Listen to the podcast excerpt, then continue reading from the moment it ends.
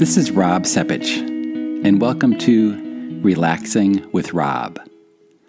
I'll be talking about interviewing today and how to keep anxiety from interfering with your performance and hopefully help you land the position that you're looking for. I'm not going to talk about really nuts and bolts of here are the open ended questions to ask, or here are the questions you're likely to get. There are many resources available for uh, that level of preparation. What I will talk about are two big picture ideas that I have had success with and I've helped a lot of students with, and I'd like to share them with you today. The first comes from so many conversations with people when they have shared their horror stories about interviewing that have still resulted in job offers. And most of the problems they encountered were from some kind of mistake that they made, but the offers came in spite of that. And what people came to recognize is it wasn't the mistake, it was how they gracefully recovered from it.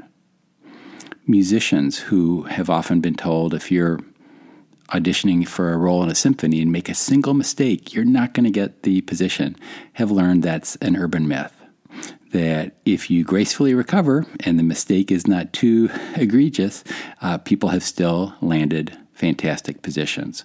It's what you do after the mistake that counts. And here's a personal example. For my first professional job right out of grad school and internship, I was at a conference with my wife in New Orleans. And this is a site where often first round interviews were taking place for counseling centers. They were at three major conference hotels in large ballrooms, or sometimes you would be able to interview in a lobby of a hotel or a coffee shop. And we were staying at a less expensive place along the St. Charles line and would go downtown on that each day. But we had a friend who was staying at one of the conference hotels and gave us an extra key to his room so we'd have a home base during the day. I used a briefcase, which was new to me. I was used to backpacks throughout college and grad school, but I wanted to look the part. And this was one of those hard sided briefcases with uh, two clasps to lock it in place. And I arrived for an interview with a director of a counseling center at a hotel lobby. I was there probably 10 minutes early. And in addition to having copies of my Vita and other work samples in that, I also used it for my toiletries. So I had toothpaste and deodorant and all types of stuff, including my swimsuit, because we could use the pool. Nothing too embarrassing, but still not typical things you put in a briefcase. So as this person approached me and I recognized that's who I would be interviewing with, I closed the briefcase, very confidently grasped the handle, stood up to shake his hand, but I forgot to clasp them and out spilled everything in the middle of this hotel lobby. I knew at that moment I'd blown it. It was an extremely embarrassing first impression. But I'm down on my knees and I'm gathering the things together. And I said, you know, as I looked up at him, you're meeting so many candidates. We all probably start to blend together and you can't tell one from the other. I really like to let people know something about me personally right from the start, like what kind of toothpaste I use. Uh, and so this is just my opportunity to provide that for you. And at that moment, he's looking around and it's as if he absorbed the anxiety from the awkwardness of the situation. And he starts saying to me, uh, uh, Don't worry about it, Rob. It's really okay. It's not a problem, not a problem. And I'm thinking, Oh my gosh, uh, because I already knew I blew it and I wasn't going to overstress with uh, embarrassment, I think it just got deflected onto somebody else.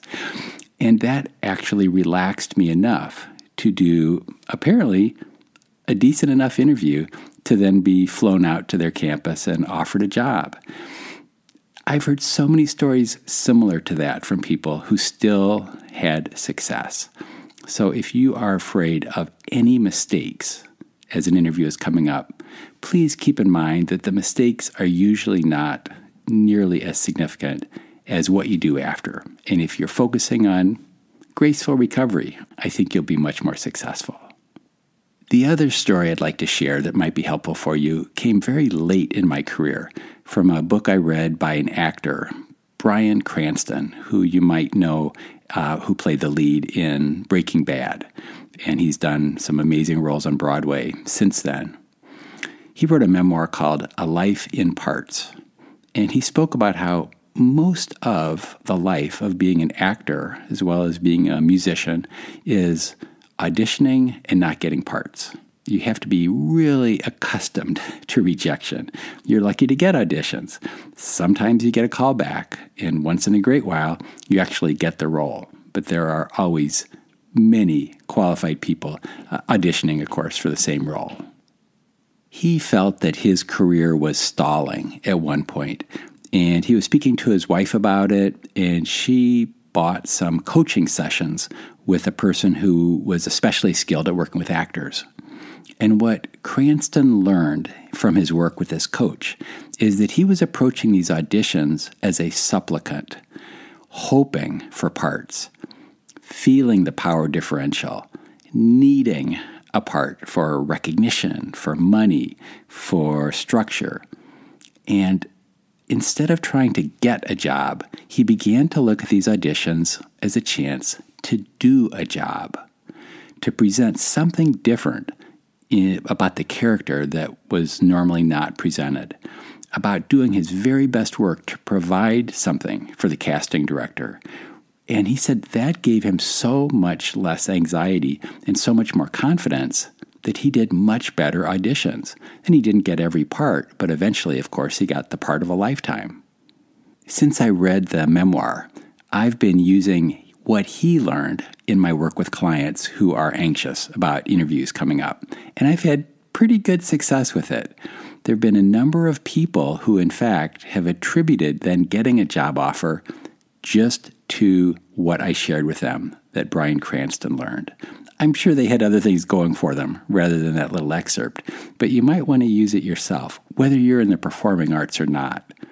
As you're preparing for your interview, think of what can you provide to the people you're interviewing with that might be different than other people. What's unique? Doing your best to do a job for the interview rather than trying to get it will probably make you less nervous because it will even out the power differential in your mind. And essentially, that's all that really counts. Certainly, they do have the power to give you a job or not, but you have the power on how you're conceptualizing that whole process. Again, you're there to do a job, not to get a job. Well, I hope you're getting an idea or two about either predicting mistakes but being able to gracefully recover from them, or recognizing that you are really there to provide something for the people you're interviewing with rather than you're there to try to get something from them. That in either case, that's able to decrease some of your anxiety about it and increase the chances of you ultimately succeeding. Thank you for listening, and we'll talk again soon.